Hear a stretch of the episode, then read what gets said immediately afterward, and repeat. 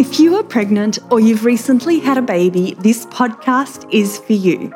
I am your host, Kath Bequee, a physiotherapist working in women's health and mum of three.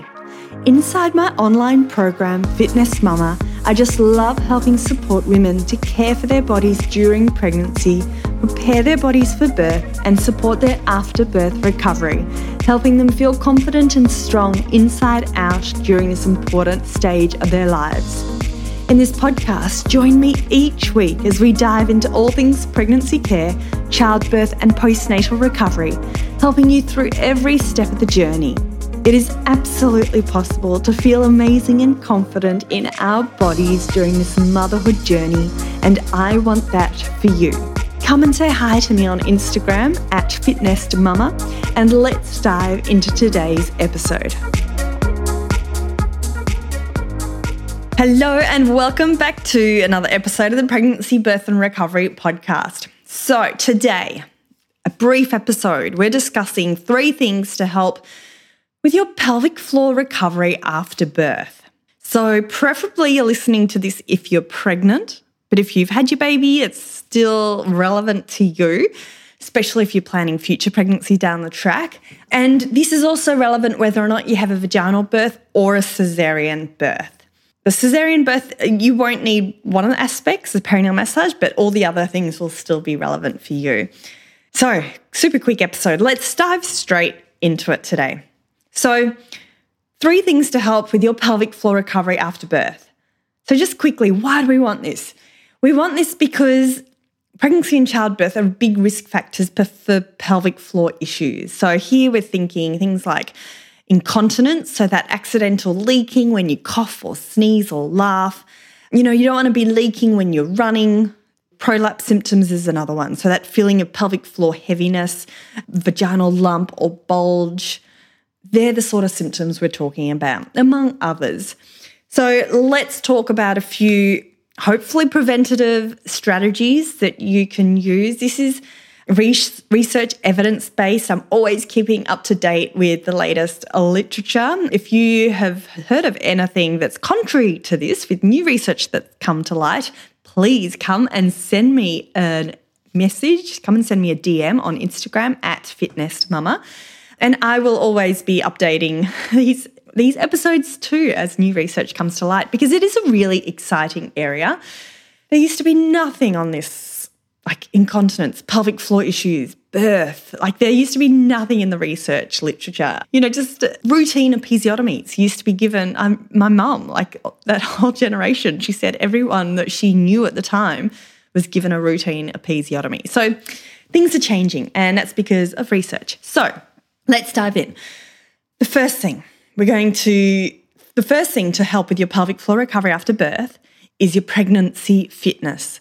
So, what you do during pregnancy has been found to help with your postnatal outcomes. So, pregnancy fitness, it can help with our post birth pelvic floor recovery. It can help with keeping the weight off in postpartum, it, and that can thus help with pelvic floor outcomes. So, pregnancy fitness in general has been found to help with our afterbirth recovery. And I know I know pregnancy fitness can be a challenge for a lot of mums. Like, I know a lot of mums join FitNest Mama because they're finding they're tired during pregnancy, which I totally get. They're busy. Perhaps there's a toddler in the midst, in the mix of things. Perhaps they're working full time and they get home and it's already dark. Perhaps there's pelvic girdle pain. So I do know there's a lot of barriers to exercising during pregnancy, a above those that are generally around.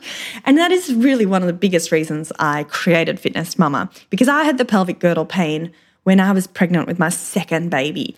And I found it near impossible to go to the gym or to go to the physio clinic where I worked, even because I had my toddler in tow and it was all, I put it in the too hard basket. So, having the home based workouts, I think, can be really helpful. Anyway, I digress. Pregnancy fitness. Have a think about what you're doing, have a think about what fits with your lifestyle at the moment. Every little bit counts. Okay, second thing that you can do to help with your pelvic floor recovery after birth it's perineal massage. Now, if you're not into the actual massage, it's the perineal awareness, it's the pelvic floor relaxation, it's that whole awareness of this area. So let me explain what I mean. Perineal massage has been found to reduce risk of third and fourth degree perineal tears. It's been found to help with a reduction in instrumental delivery, and thus it has been found to help with those postnatal pelvic floor outcomes. So it's really exciting that we there's evidence for something that's you know it's cheap, it's free, something that you can do yourself. It doesn't require any instruments.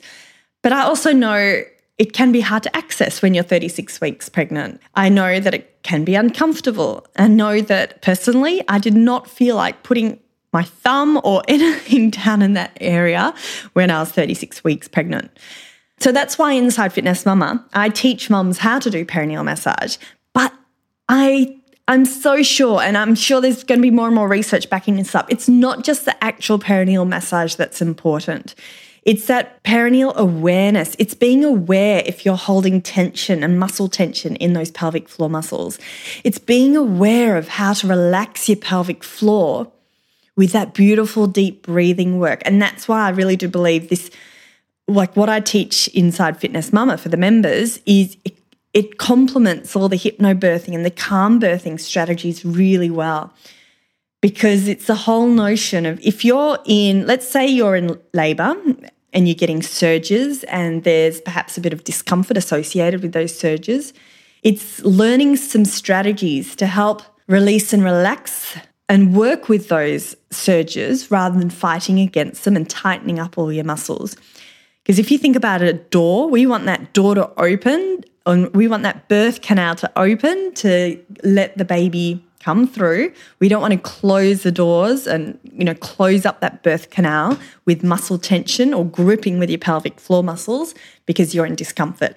So, learning some strategies that you can do when you're still pregnant and practice some of those strategies. It doesn't necessarily involve perineal massage. As I said, it's an awareness, it's a pelvic floor relaxation, all those sorts of things. So, if you're not sure how to access that information, come and join our free seven day trial and check out that little section inside our member hub.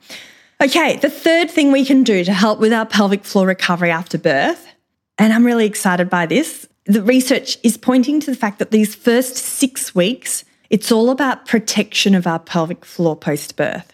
So hear me out. This isn't a time, if we've had our baby, this isn't a time to think, okay, I'm going to get strong again. I'm going to start doing heaps of pelvic floor exercises and strength, strength, strength it's a time that research is pointing us to the fact that if we can really help with that protection of that area in those first six weeks, it helps with those after birth recovery outcomes. So, what do I mean by protection? I'm talking about things like horizontal rest. So, you're taking the weight of gravity off the pelvic floor. If we think about our pelvic floor area, it gets stretched during pregnancy and birth. It's like an elastic band that's been stretched, and we want that natural recoil to occur as much as possible. So, horizontal rest, and I don't mean lying down all day, I mean little bursts of five minute rests during the day in those first six weeks is one strategy. Avoiding constipation, so avoiding straining through those pelvic floors, so looking after our bowels can also be really helpful in protecting our pelvic floor. Something called the Knack, I'm not sure you've heard of the Knack, but that is doing a little pelvic floor lift before you sneeze, cough, or laugh, or before you lift up your baby. So just a gentle little lift before, like if you can anticipate a sneeze is coming or a cough's coming, doing that gentle little pelvic floor lift. So, and this totally makes sense, doesn't it? Because if you'd had a hip replacement or knee surgery or any other major surgery, in those first six weeks, you wouldn't be going back to the gym and doing a lot of strength work. That would be the phase of rest, recovery, slow progression, slow rehab, and you'd slowly build up from there.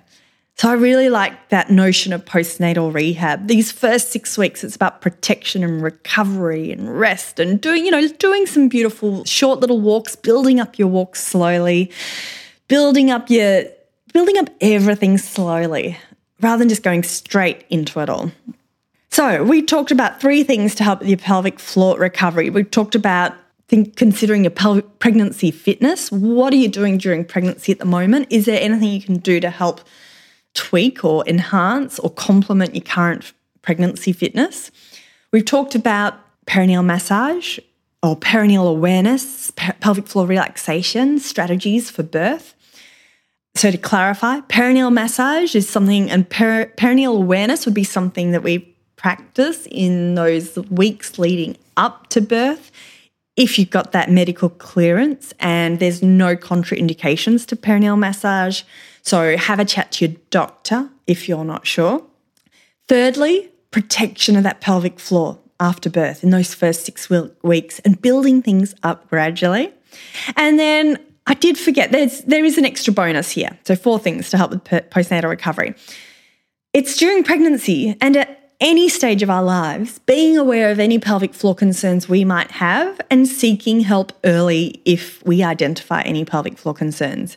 So what I mean is if during pregnancy you've got concerns about pelvic floor weakness, weakness, pelvic floor tightness, overactive pelvic floor, pelvic floor pain, painful sex, constipation, inc- incontinence, prolapse, any of those concerns, let's seek help early. Let's get assessed, let's get treated because I am such a big fan of prevention over cure or like early identification, you know, nipping things in the bud, early management which can thus help with our recovery outcomes.